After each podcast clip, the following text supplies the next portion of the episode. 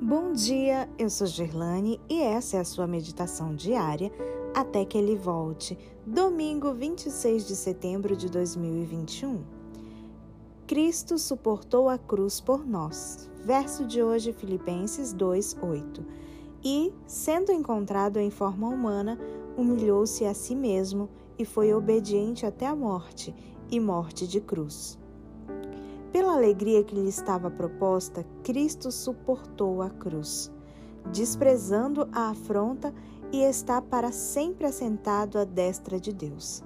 Morreu na cruz como sacrifício pelo mundo, e por esse sacrifício adveio a suprema bênção que Deus podia conceder, o dom do Espírito Santo. Essa bênção será dada a todos quantos receberem a Cristo o mundo caído é o campo de batalha do maior conflito que o universo celestial e as potências terrestres já presenciaram. Foi designado como teatro da grande luta que se havia de travar entre o bem e o mal, entre o céu e o inferno. Toda criatura humana desempenha uma parte nesse conflito. Ninguém pode ocupar terreno neutro. Os homens aceitarão ou rejeitarão o Redentor do mundo. Todos são testemunhas a favor ou contra Cristo.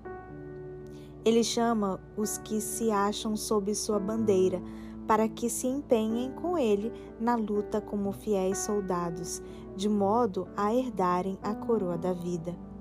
Foram adotados como filhos e filhas de Deus. Cristo deixou-lhes a firme promessa de que grande será a recompensa no reino do céu para os que partilham de sua humilhação e sofrimento por amor da verdade.